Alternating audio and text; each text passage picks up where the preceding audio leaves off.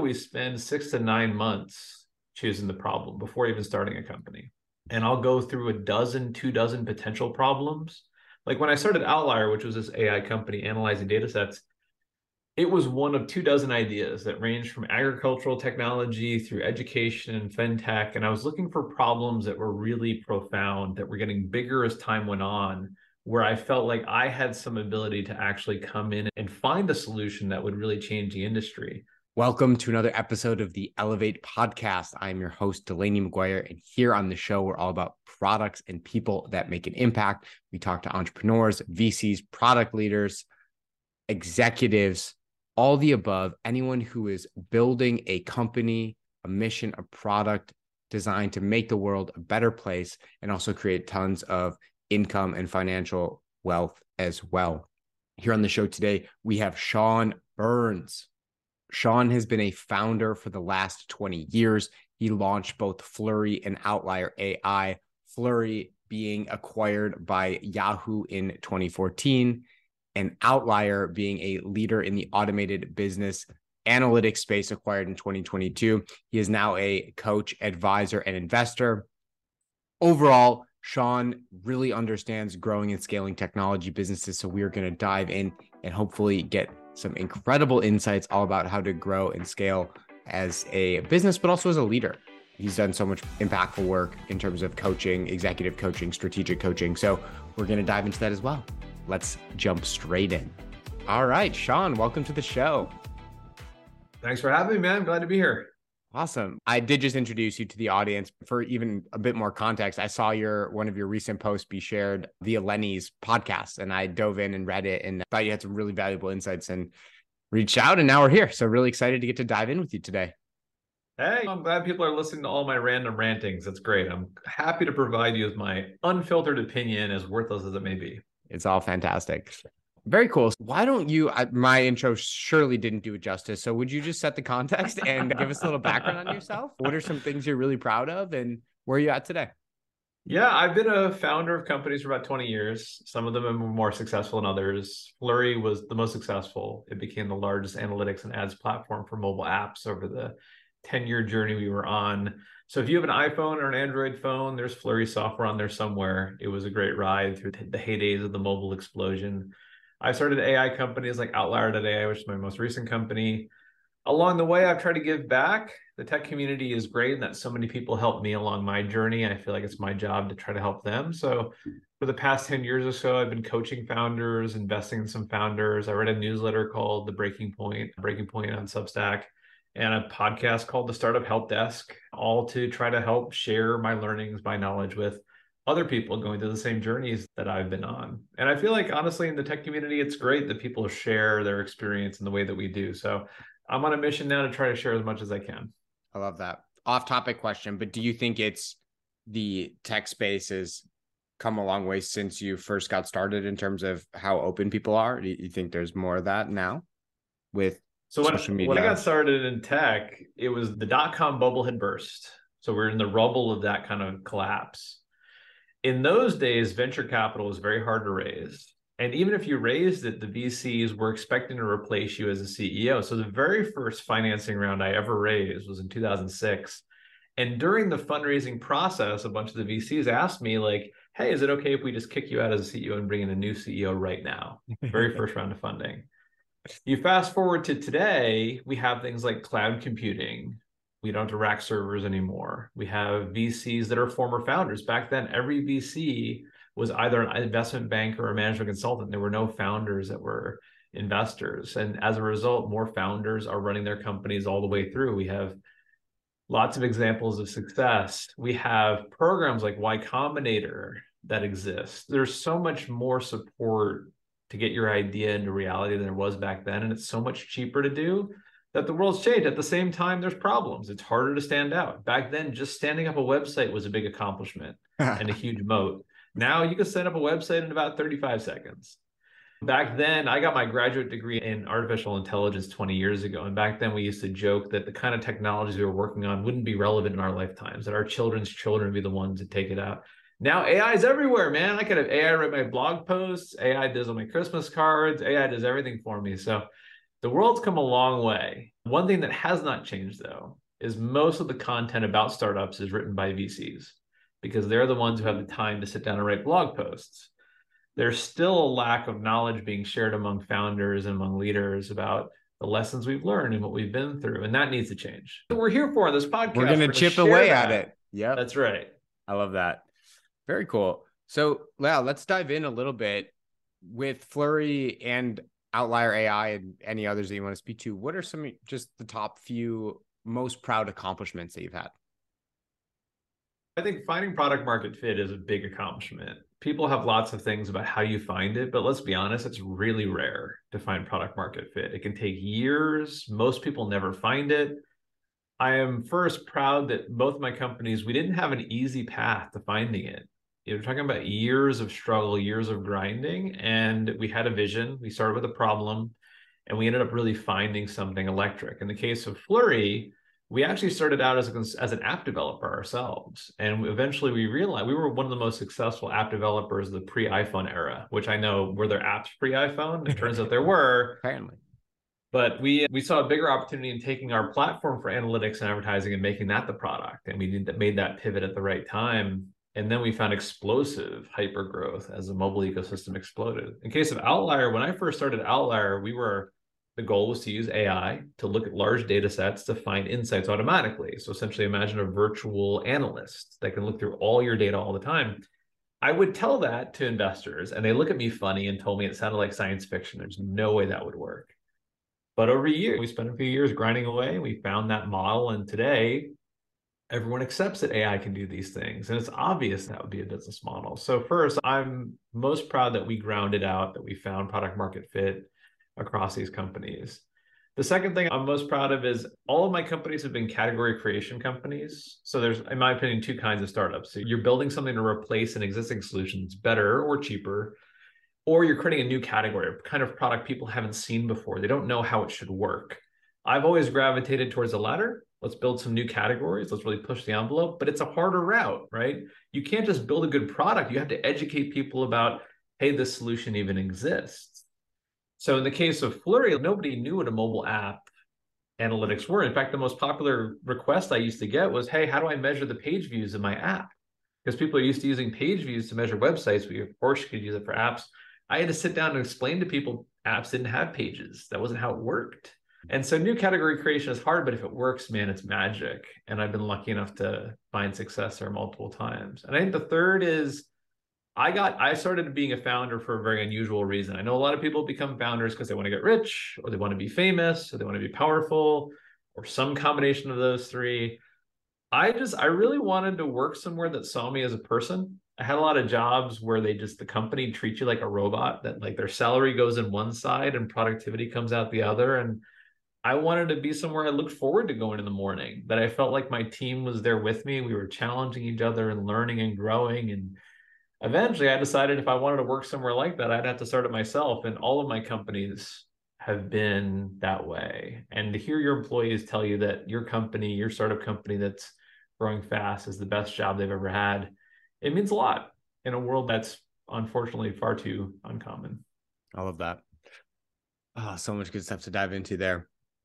Okay, so let's start with product market fit. And forgive me in advance, because obviously all companies and niches are going to be a little different. The intention here is to figure out how we can extrapolate some of these learnings and generalize them. So let's say you take that entrepreneur who's just built an MVP of some sort of consumer-facing product that they're bringing to market. They don't have an insane amount of funding. Maybe they're considering going out and getting it. Like how... if you had to create a generalized blueprint for finding that early product market fit, what would be your encouragement? So the first thing, and this, to your point, a lot of people build that MVP. I'm like, okay, time out. Let's take a step back. What problem are we solving, right? If this is an enterprise product, what is the burning need that somebody needs you to solve? It's a consumer app. That also, what's the problem? What do consumers need? What are you going to give them? Because we want to fall in love with the problem, not the solution. The solution will change. The way we solve it will evolve, but the problem that we start with is the difference between success and failure. Do we understand the problem? Is it a really acute need? Is it something people would use all the time if we had a solution, whatever that solution might look like? And I find that most founders spend a lot of time wanting to build and very little time defining the problem. I always spend 6 to 9 months choosing the problem before even starting a company. And I'll go through 12 potential problems. Like when I started Outlier, which was this AI company analyzing data sets, it was one of 24 ideas that ranged from agricultural technology through education and fintech. And I was looking for problems that were really profound, that were getting bigger as time went on, where I felt like I had some ability to actually come in and find a solution that would really change the industry. So if you choose a really good problem, it turns out everything else is a lot easier, but many people rush. They're so eager to get started. They just choose the first problem they find, they run with it. But once we have that problem, the next thing to do is figure out, okay, what are the characteristics of a good solution? Let's not even think about the solution yet. Is it a mobile app? Is it a web service? Is it a chat? Not worry about that later. What are the characteristics of success? And that means, like, what does it have to do to really catch the attention of the person who will use it? What stands out in their mind? Everybody's busy. We don't pay attention to a lot of stuff going on. So what does it need to do to cut through the noise? The second is, great, okay, we're going to have this product catch somebody's attention. How much are they going to pay for it? Or for the consumer app, how much are they going to use it? They're going to pay with their attention. Can we make sure that we have something where if it's successful, we'll make enough to make it worthwhile? And the third part is, do we have some way to reach these people? So if we're selling to consumers or we're selling to CMOs at Fortune 500, it doesn't matter who we're selling it to. Can we reach them at scale? Do we have a path to reach 10 of them? Great. Everybody can find 10. Can you reach 10,000, 100,000? Is there a way to do it? I cannot tell you how many companies are like, we have the best solution ever for chief financial officers. We can't figure out how to reach them. Mm. Okay, then you don't really have a solution. If you can't reach them, who cares? So let's assume we have a good problem and we have answers to these questions. We know who we're selling to. They're going to pay us enough to make it worth it. We know how to scale it up. We know how to reach them. Now we're going to think about solutions. Now we're going to think about products. But the product we build is going to be genetically designed to go through whatever channel we have to reach those people, because we need to make sure that however we're going to reach them, this thing is essentially very well designed to fit into that slot perfectly. We're not going to take what we want to build and try to stuff it in there. We're going to design a solution that's meant to go through that channel. So a consumer product has to be zero effort onboarding, right? They have to be able to use it within 5 seconds, love it, and want to come back to it in 30 seconds later. Talking about enterprise service product, depends how we're selling it. Are we selling it to executives? If so, better be really flashy to get their attention. They see dozens of products a day. It has to be something where they can get value out of it in days, maybe months.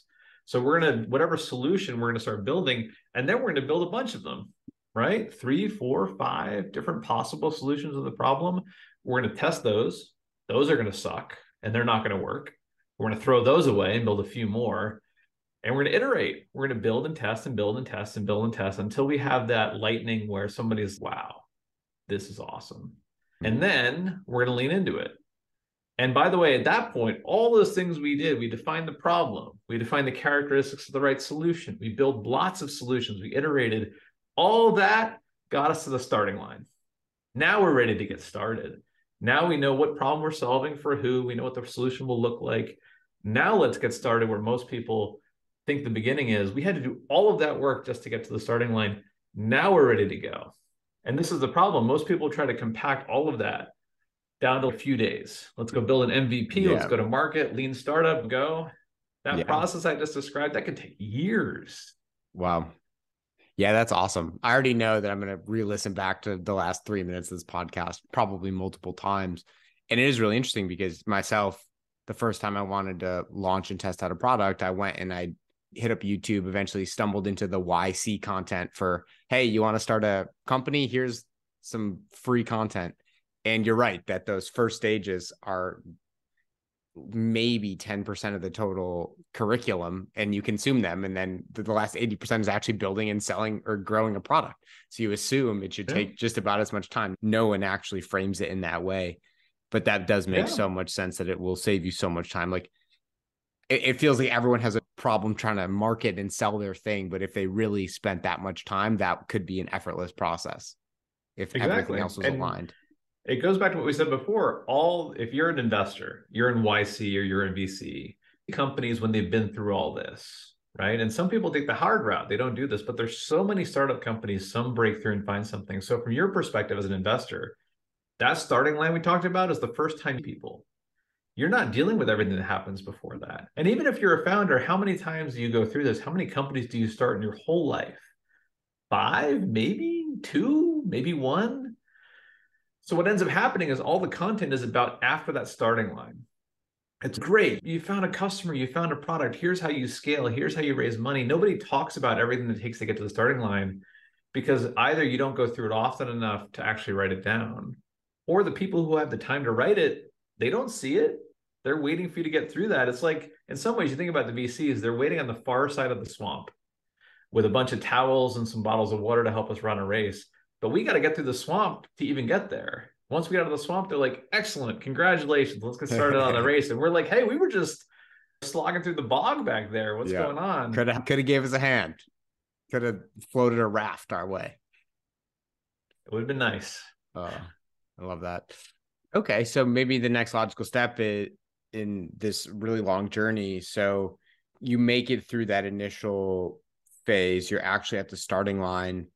What differentiates the successful versus the unsuccessful and the ability to raise that initial? Actually, even when is a company ready to take on or start looking for capital in general? I know that's, again, a pretty vague question that could be broken down in a million different examples. But if you had to create a general checklist for someone, maybe even just introspective questions to ask, should I approach bootstrapping this? There's the whole like indie hacker hype these days. It's really easy to get outsourced resources from different countries and whatnot. What is your general consensus, or maybe even just the flavor of approach you like in terms of those early stages where you're not really sure if you're ready for capital or not? Here's how you think about it. Let's put ourselves in the seat of the investors, right? If an investor gives you money, why are they doing that? They're not giving you the money because you need it. That's certainly not why. They're giving it to you because they believe over 10 years, you might turn that into a much larger value, 100, 1,000 times the money they're giving you. So if you think about it that way, whether or not you raise money when you first have the idea, or after you have a product, or after you have customers, or after you have revenue, is a detail because those are all steps along a much longer journey. Even if those steps take a year or 18 months or 2 years, it's still a small fraction of the 10-year journey you're on. So the question ends up being, at what point in that journey can you make the case to investors that in 10 years, this is the best investment they could possibly make, that if investing today in 10 years would be the most valuable thing. If you can make that case on day one with nothing more than a PowerPoint presentation, that's fine. Most of the time, that's not enough. So maybe you need a product or a prototype. Most of the time, that's not enough. You need enough evidence to make the case you're trying to make. If you're a repeat founder who's done it before, maybe you can get away with raising earlier than someone else because they look at your track record, they give you more credibility. That 10-year vision seems a lot less crazy from somebody who's been on it before. But the businesses vary. So for example, if you look at pharmaceuticals, which is an active area of VC, the trajectory of a pharmaceutical is very different than, say, a software company. Partly it's because software companies need less money. It's also really easy to build a demo of a software product. So it's rare that people are raising money without even a demo.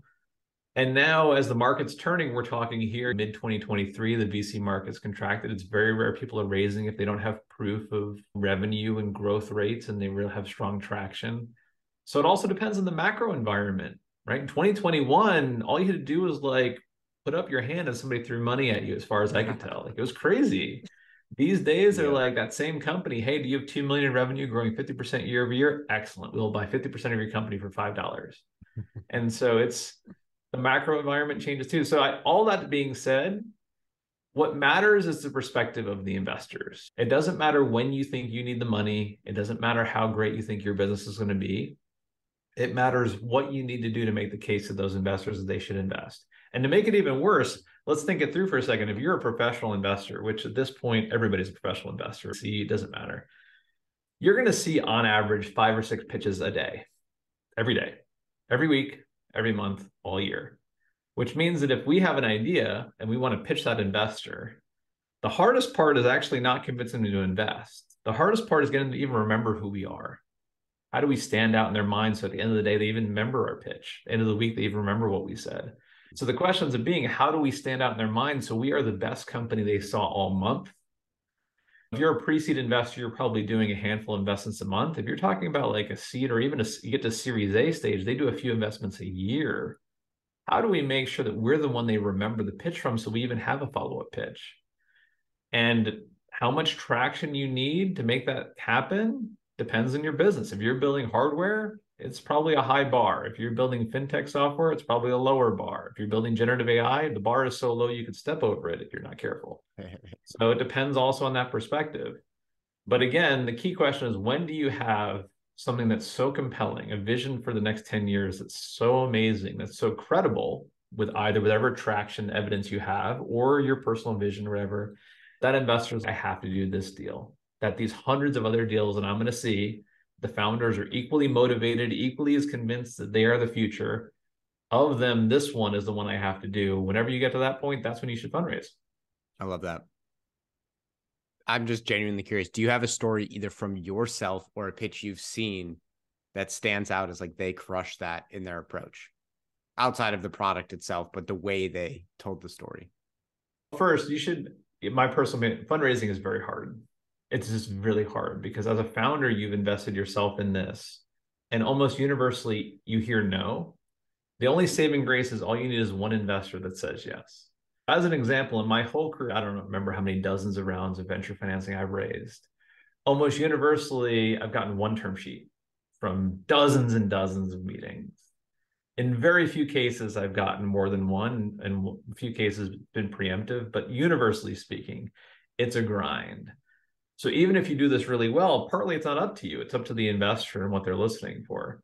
So I'll give you a few examples of really pitches that I thought were interesting. One was the very first pitch from LaunchDarkly, which today is a multi-billion-dollar unicorn, I remember was at the Alchemist Accelerator Demo Day.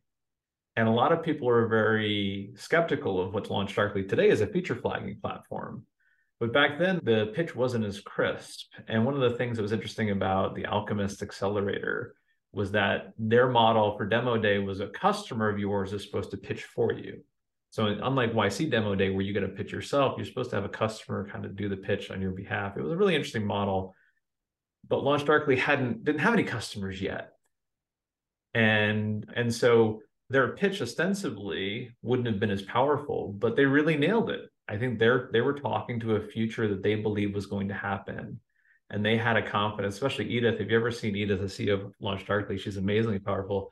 She was just basically, this is the future. This is just how it's going to be. And that confidence and the clarity of that vision, it stands out. There's no hedging. There's no compromise.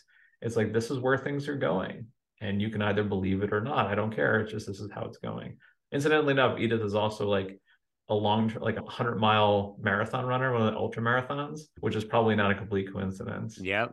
A second pitch that stands out in my mind, there's a company called MassGen. They make a platform where if you go to a stadium and you go to concessions, you get a hot dog and a drink. You could go to a person at a register that kind of tallies up what you're doing. They make a machine where you just slide your tray under and it recognizes everything on your tray and it charges you automatically, which is a hard problem if you think about it in terms of AI, because there's no barcodes to read. It's like, this is the hot dog and this is the drink and these are cheesy fries. But they figured it out. And I remember their YC Demo Day pitch. Everyone in the audience was super skeptical because it sounds like a hard slog. It sounds like a difficult, like, we're building hardware that's going to recognize these weird shapes in concessions and who's going to buy it and how fast can you grow.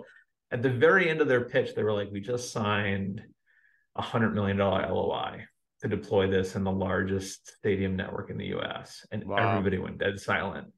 And it was like one of those mic drop moments where what they did was they told you what they were doing. They let the suspense grow. And then they were like, it's real in a way that you didn't believe it was real. Yep. And then they just dropped their mic and walked off the stage. It was a magical moment in their pitch. Those two stand out. There's more, but a lot of it comes down to these are the things that resonate with me as an investor. Other people might have other stuff. Yeah. I love that. I think it's fantastic to call out and be preemptive and letting people know that it's going to be really emotionally challenging to go through that process and set that expectation. Probably try to find a positive of, okay, I got to rep it. Can I learn something from that? Can I refine? Can I get a little better? See, that's the problem with fundraising. And that's why it's a difficult experience. If you're selling, let's say you're an enterprise software company, you're selling. you know, you're going to go into these sales meetings, you get feedback from customers. You're like, hey, listen, do you have this problem? Yes, I have this problem. Do you want a solution? Yes, I want the solution. Here's my solution. Do you think this would solve the problem for you? Now, that customer doesn't always tell you the truth, but you get a general sense of whether or not it does meet their problem, if it meets their expectations, if they're willing to buy it. If you pitch a venture investor and they're not going to give you honest feedback, the most common feedback that you'll get from a venture investor is, it's early for us, which is code for, I'm not going to invest, but I'm not going to tell you why. Or they'll tell you, yeah, we're looking to write bigger checks, which is also code for, I'm going to pass and I'm not going to tell you why. And so in general, venture investors, because they have a fear of missing out, they're not going to criticize you or give you negative feedback or even tell you no, because they're worried if you are successful, you won't let them invest in the future. So they'll just ghost on you, which means you get no feedback of any kind, which is enormously frustrating because as a founder, that's what you want. You're like, if my pitch doesn't work, just tell me what you didn't like. Yeah. Just give me something to learn from. And a lot of these founders walk away not learning anything. And so what you learn is you have to read between the lines. You have to look at the questions the investor asked of you. And from those questions, try to infer what they were thinking and what objections they might have come up with as feedback for updating your pitch for the next set. It's a very strange game of telephone in which you're trying to guess what they're thinking based on the kinds of things that they're saying, but there's no explicit exchange of criticism and honesty. And by the way, if you find an investor who's very honest with you, you should hold on to them because they're a very rare breed. But that's what makes fundraising so difficult. And why you have to do it so much to get good at it is you're essentially what you're doing is getting good at inferring what the investor is thinking at each step of your pitch and getting ahead of whatever objections they might have. It's a very much a learned skill set, something that's very hard for somebody who's used to either, let's say you're a product manager, engineer, you're used to explicit feedback. If people don't like your feature, they tell you. Yeah, it's your goal to go and acquire that feedback, and you thrive off your feedback loop. Yeah, if you're a salesperson, you're used to going to sales meetings and understanding objections and doing discovery. And then you go pitch VCs and you're like, oh, this is not like what I know. And it's even former VCs will complain about this. They're like, I just pitched people who I used to work with at that firm, and I still don't know what they think. It's just it's a difficult dynamic that exists in the venture market. It's really hard. That's really interesting. It makes me think of, I don't know if you're familiar with Jim Keen. He was the founder of Wellness FX. I talked to him a couple of weeks back, and well, he has the benefit of knowing people that are in VC, but his tip when I asked a similar question was, it's like, what I always do is ring up people who are really intelligent in this space. And I give them my pitch, not even asking for capital, but asking for feedback. And it's if 4 or 5 really smart people hear your pitch, they're really going to flush out all the gaps in your pitch. Great if you have that network, but clearly most people will not have that. So I really appreciate you shedding some insight into what you can do in tips and tools for. Yeah. If you're a first-time founder, you don't even know to do that. Right? How would you? Yeah. This is the other part. This is my other problem with venture capital. Imagine any other business where your job is to go to VCs and pitch them, and there's no insight into their process. They won't share with you what their process is, mostly because it's probably not super consistent across the board. The problem is there's so much. There's no way to learn about it if you haven't done it, and so it becomes this weird insular industry. And people talk about the diversity challenges in tech startups. A lot of that is because if you are not already in the network, there's no way to get in the network to learn about these sorts of things.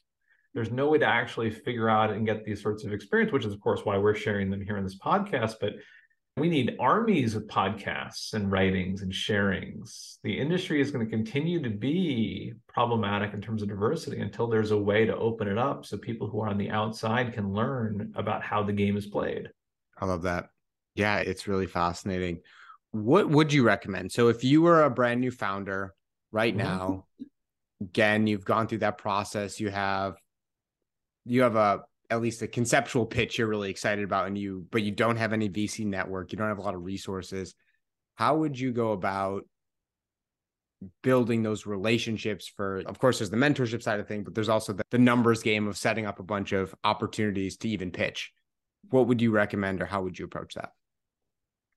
So the first is people don't realize is that VCs respond to cold emails all the time, as long as they're targeted. So I would look for people who have invested in companies in the similar space that I'm in. And I would reach out to them with a very specific outreach saying, hey, I'm starting a company doing X. I noticed you've invested in a bunch of other companies and in a similar space. I would love to run by you what we're doing and get your feedback on it. So as long as you're very relevant to an investor and you're reaching out proactively, investors love taking those meetings because they want the inside track. Should you be a good company? They want to look at that for deal flow. And most of the time, people wait to reach out to VCs till they're actually raising money, in which case a VC is, I'm one of a few dozen people you reached out to. I'm just part of a process. So it turns out you can actually reach out cold to people. And actually, I highly recommend it. Most of the people I know in VC, that's how I met them, is reaching out to them saying, hey, I'd love to hear what you think about what I'm doing. They're not going to spend hours with you, but giving you 20, 30 minutes is pretty common.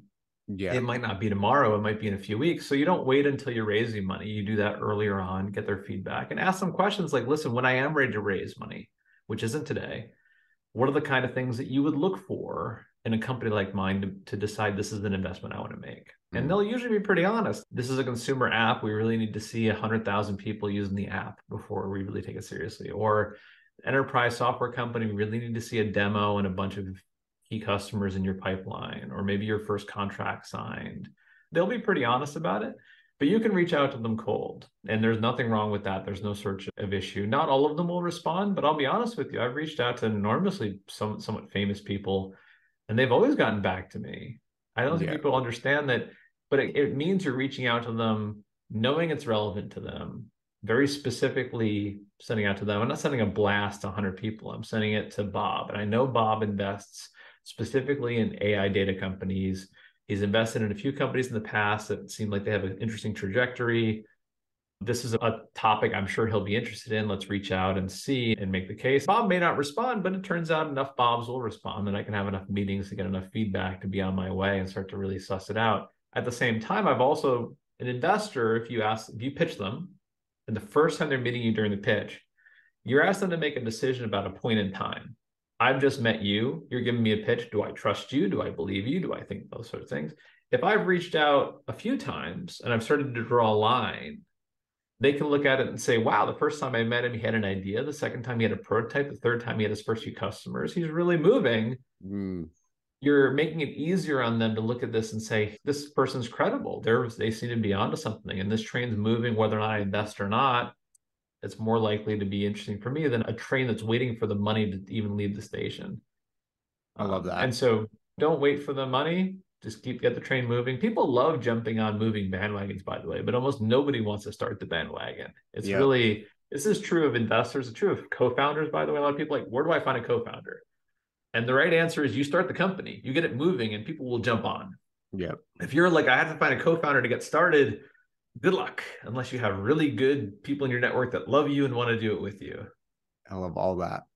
I really appreciate that approach, because a follow-up question that I was going to ask you was, what are some of the core elements that those VCs, what are the questions? What are the concerns? What are the drawbacks? But you gave an even better preemptive answer, which is go ask them essentially and create those. It's all different. That's the thing. Exactly. If you think about our top VC funds, some of them look at the market size. They want to invest in the winners. Others want to invest in the team and expertise in the area. Some of them have very specific focuses on SaaS as a business model or AI. There's no standardization. There's even no standardization across deals at the same firm, right? The criteria will change. The process will change. Some firms may take 3 to 4 months to make a decision on one company and make a decision on a second company in 3 or 4 hours. So the only way to suss it out is to talk to people and ask. Even the answers that we would have gotten now are different than the answers we would have gotten a year ago. And they're very different than what we would have gotten 2 years ago. So anybody who tells you they have the formula for fundraising, they know exactly how to do it, they're lying, because it's a moving target. Yep. I love that. And another thing that I would have asked, and you also called out it with the line metaphor, is what do you need to reach out to them? But really, there's no answer to that. It's you can reach out with just an idea. You could reach out with, I don't know, I guess like a website or a pitch deck, or just as like an tagged or attached item. But it actually doesn't really matter. If you think about other industries like Hollywood, if you reach out to somebody, there has to be something in it for them to help you out. That's not a universe. That's a little bit too critical of Hollywood, but it's not super far off the truth about how it works. It's very much a quid pro quo ecosystem. The thing that's interesting and somewhat unique about tech is that it's very much a pay it forward ecosystem. So if you reach out to former founders, if you reach out to investors and you ask them for their perspective and their help, they're pretty likely to help you, to give you that perspective. They're not going to become your best friend. They're not going to be in your network. They're not going to be advisors, but they are willing to help you. And that is something you should lean into. And that becomes a small stepping stone up to the next stepping stone, the next stepping stone, until very soon you find yourself in the position of the person who other people are reaching out to. And then it's your choice to decide to pay it forward and help them on their journey. Hmm. And that's, I can't express, for people who haven't worked in industries that are not tech, I can't express how rare that is in most industries, that you can reach out to somebody and they will help you with no expectation of what's in it for them. And by the way, this is not evenly distributed. This is part of the diversity problem. The reality is there is institutional sexism and racism and these things in tech. And if you're a person of color or a woman, you're less likely to have these people volunteer to help you, which just means those of us in a position to help, we have to rise to the occasion. We have to raise our game and help those people and lift them up more, until such time as tech has demographics where this is no longer a barrier for people. Because it turns out talent and opportunity is not distributed into specific demographics. So if we can get the brightest people from everywhere building stuff, the tech industry only wins. Yeah, love that. Really valuable call out. That's really interesting to me, because I understand that on the surface layer, it also feels like, at least I graduated college in 2017. It seems like there's been this big shift of at least focus on diversity and inclusion. Like every job you apply for, you're calling out your demographics. I would have just assumed that has waterfalled down into hiring and it's a lot like of that. Marketing. Here's a basic example that blows people's minds. So tech interviews, right? If you're going to hire as an engineer, most companies use the same process of interviewing software engineers. It involves some problem solving, some co-pilot or pair programming, and these sorts of things. At colleges like Stanford, there's a class you can take on technical interviewing that teaches you how to do well in these interviews. Those classes do not exist at historically Black universities and colleges. So if you're coming from a historically Black college, you're already at a disadvantage against somebody who's coming out of Stanford, because somebody at Stanford took a class on how to do all these interviews. You don't have the benefit of all that exists. So people have said a lot about fixing these things, but they've done very little to actually change how they're operating, other than jumping up and down and talking about how important it is. Fair enough. Like if it really was important, you'd see some structural change. So I'll give you another example. VCs talk about wanting to do it, but how many VC partnerships are still just a bunch of white dudes?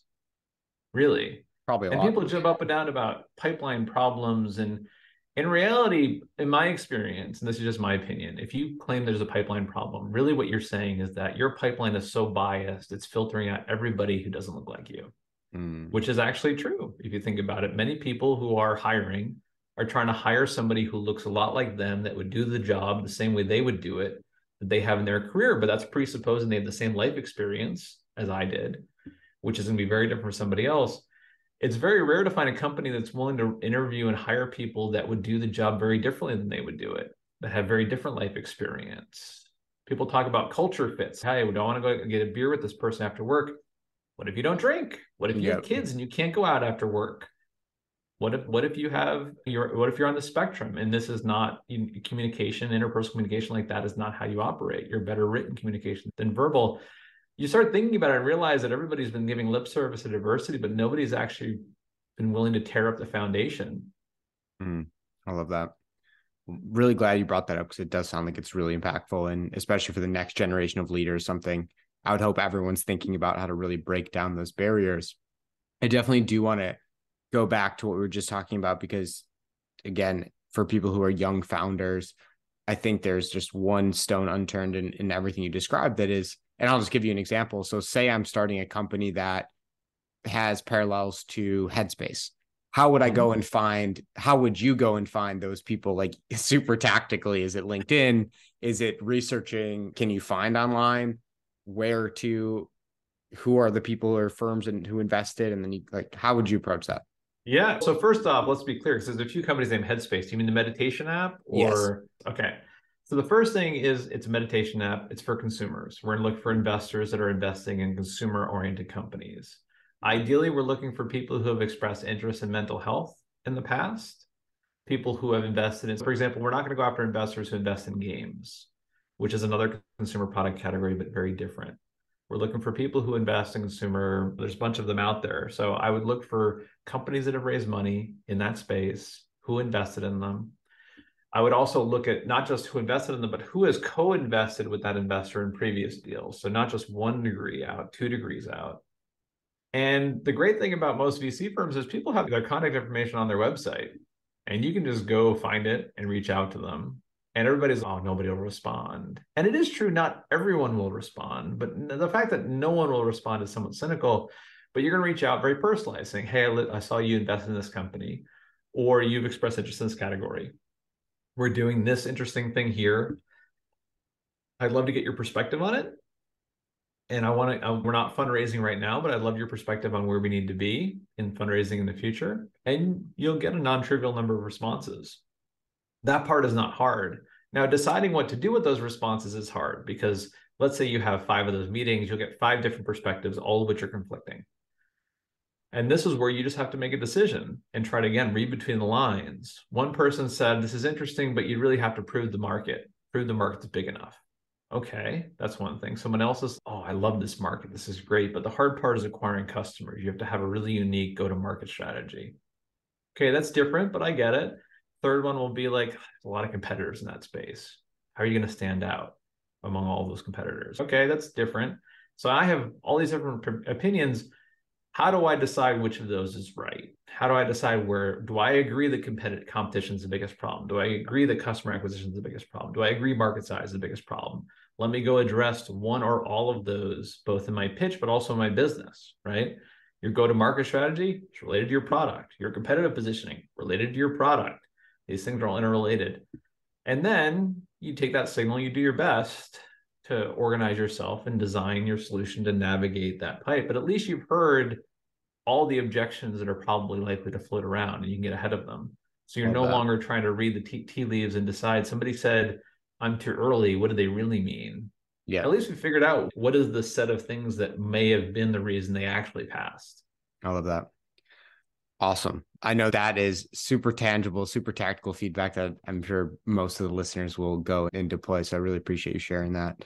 We're coming to the end here, and I want to just give you an open-ended question to hopefully flush out anything that could be really valuable. So you obviously pour a ton of your energy into creating content for people who are starting technology companies or companies in general. You work with a lot of founders. Outside of what we talked about today in depth, what are the, let's call it the top 3 mistakes or stumbles, challenges that, or even the things that cause people to succeed versus fail in their startups? What would you call out, and how would you address those things? Number 1 is they fall in love with the solution. They immediately start building the product that they envision, and then they try to make that product work. They try to force it to work. Don't do that. Fall in love with the problem. Come up with lots of solutions and follow the demand in the market to what solution to follow. Don't fall in love with the solution. That's number 1 by far. Number 2 is conflict on the team. Most companies, in my experience, fail because of internal conflict. Make sure you set expectations early on. In my opinion, expectation setting or poor expectation setting is the root cause of all conflict. You have a co-founder, great. Sit down and have a real conversation about how long you want to work for free. How long do you think it will take to find product market fit? How long are you willing to let it take to find product market fit? Are you good with dealing with stress? How do you deal with stress? What do you do when there's a lot of money on the line, right? Do you have any idea what that looks like? Do you want to sell the company to have enough money to buy a house? Or do you want to sell the company for enough money to own a building? Having a really explicit expectation setting discussion is critical. So at least you know where everybody is, and you can get that on the table. So there's no sorts of weird conflicts that arise later. Be really patient as a result in choosing co-founders and early team members. Do it very slowly. Don't jump at the first person willing to join you. Make sure you know how this person behaves under stress. How does this person behave when there's a lot of money on the line? Because people change. People you think you know really well will be very different if there's a lot of stress and a lot of money on the line. And it's very scary. And the third one is that the world is not out to get you, but it is agnostic as to your success, meaning that the world is not easy. It's not pushing for you, but it's not holding you back. But often it feels like it's holding you back. There's nobody out there pushing for you to win except for you. And in fact, it feels like it's almost impossible to get things going. The more you do this, the more it feels like a miracle any company succeeds. And in some ways it is, because failure is the most common outcome. So if you're out there and you're starting to have those dark days and you're staring into the abyss and you're like, I worked so hard and nothing's working. Is it me? Am I the problem? No, you are not the problem. It is just really hard. And many of the most talented people I know that have worked the hardest have not found a way to make it work. And some of the people that I know that have gotten the luckiest are not the people you think would have been able to figure it out. Here's the deal. It's hard. It's hard for you. It's hard for me. It's hard for everyone. Anybody tells you different's lying. The press covers these stories, and often the founders go back and rewrite history. They make it sound like this was always the plan, or I was a visionary from day one. You know what? They were grinding it out just like you. That's how it is. It's hard. And people don't talk about how hard it is. So when founders find that it's hard, it starts to eat you up. That stress, that doubt, all of the rejection, the constant rejection starts to core you out from the inside. And what it leaves you with is a bunch of mental health problems. Yep. And I can't help you with those. But what I can tell you is in those dark days, you are not alone. That what you were experiencing is what the journey is like. I love that. Really. And I've even seen this in my own journey as well, where it's the difference between attaching your self-worth and your value to your success versus your strategy. Okay, it's not me. I'm not broken. I'm not garbage. Can I just be more flexible in my approach, or even literally burn this business down and start something different if you get enough feedback, but it's not you and you're not broken or incapable. Exactly. So many founders think that giving up is a sign of weakness, that if they stop trying, that's how they fail. The reality is, if you don't have the option of walking away, what is that? You're not an independent thinker. You don't have agency anymore. If you have no choice, but you've bound yourself to this company and you have to make it work, that's not a formula for success. I'm not saying you should pull the ripcord at the minute it gets hard. It's hard, and it's going to be a hard journey. But at some point, you have to be okay with saying, you know what? It didn't work. I'll try again. I love that. Awesome. Want to give you a chance in a moment to share where people can find you and engage with you and more of your content and resources. Prior to that, for people who really love your frame on raising capital, starting businesses, everything you've shared today, what are some other resources that you really enjoy, whether it be a podcast, a book, really even just something else that inspires you? More people can carry this thread and go learn from some other sources that have been really impactful for you. So Brad Feld has read a series of books that I think are really good. One is on venture boards, the other is on startup fundraising. I recommend them because they're very practical how-to guides. They demystify things like a term sheet. What do all the terms mean? A board meeting. How do I even run a board meeting? These sound very practical things. He's done a great job. Brad Feld, there's a whole series of books he's written. I highly recommend them. There is a book called Traction, which I recommend mostly because it goes through a bunch of, I think, 14 or so companies that were successful and talks about how did they get their first customers. And you read that book and you walk away realizing that, man, it was hard. And boy, do you have to be creative. It pops the illusion that success comes easily. And the third is there's a book called Flow, The Psychology of Optimal Experience, which is a large longitudinal study about what makes people happy. And it turns out to be a fantastic business book because what makes people happy is your ability to lean into your strengths. And it's a book that I highly recommend because if you read it, it opens your eyes to how to be more productive and happier at the same time. People argue about work-life balance all the time. That book makes it clear that kind of dichotomy is not what you need to think about. The question is for you, how do you become the most productive version of yourself? I love that. Amazing. Awesome. Last question for people who want to engage with you. Definitely recommend your newsletter, but where can people find you? Different platforms, different websites. What's the best way? My newsletter is The Breaking Point. It's just breakingpoint.substack.com. My podcast is The Startup Help Desk, thestartuphelpdesk.com. On the podcast, we answer questions from founders. They just submit them, and we have a whole panel of people, founders, who debate the answers. You get multiple perspectives. My newsletter is mostly my experience, my frameworks, but it's also popular. And you can find me on Twitter, just SByrnes. I'm out there. I like to help people, so if you need help, just find me. I also have a website, seanbyrnes.com, if you want to find me there. Awesome, Sean. Thank you so much for your time. This has been incredibly insightful for myself, and I know for our listeners as well. So really appreciate the time and can't wait to hear from our listeners in terms of all the success they've found as they go deploy these strategies, or at least their resilience as they deploy the mental tools as well. Sounds good. Thanks for having me.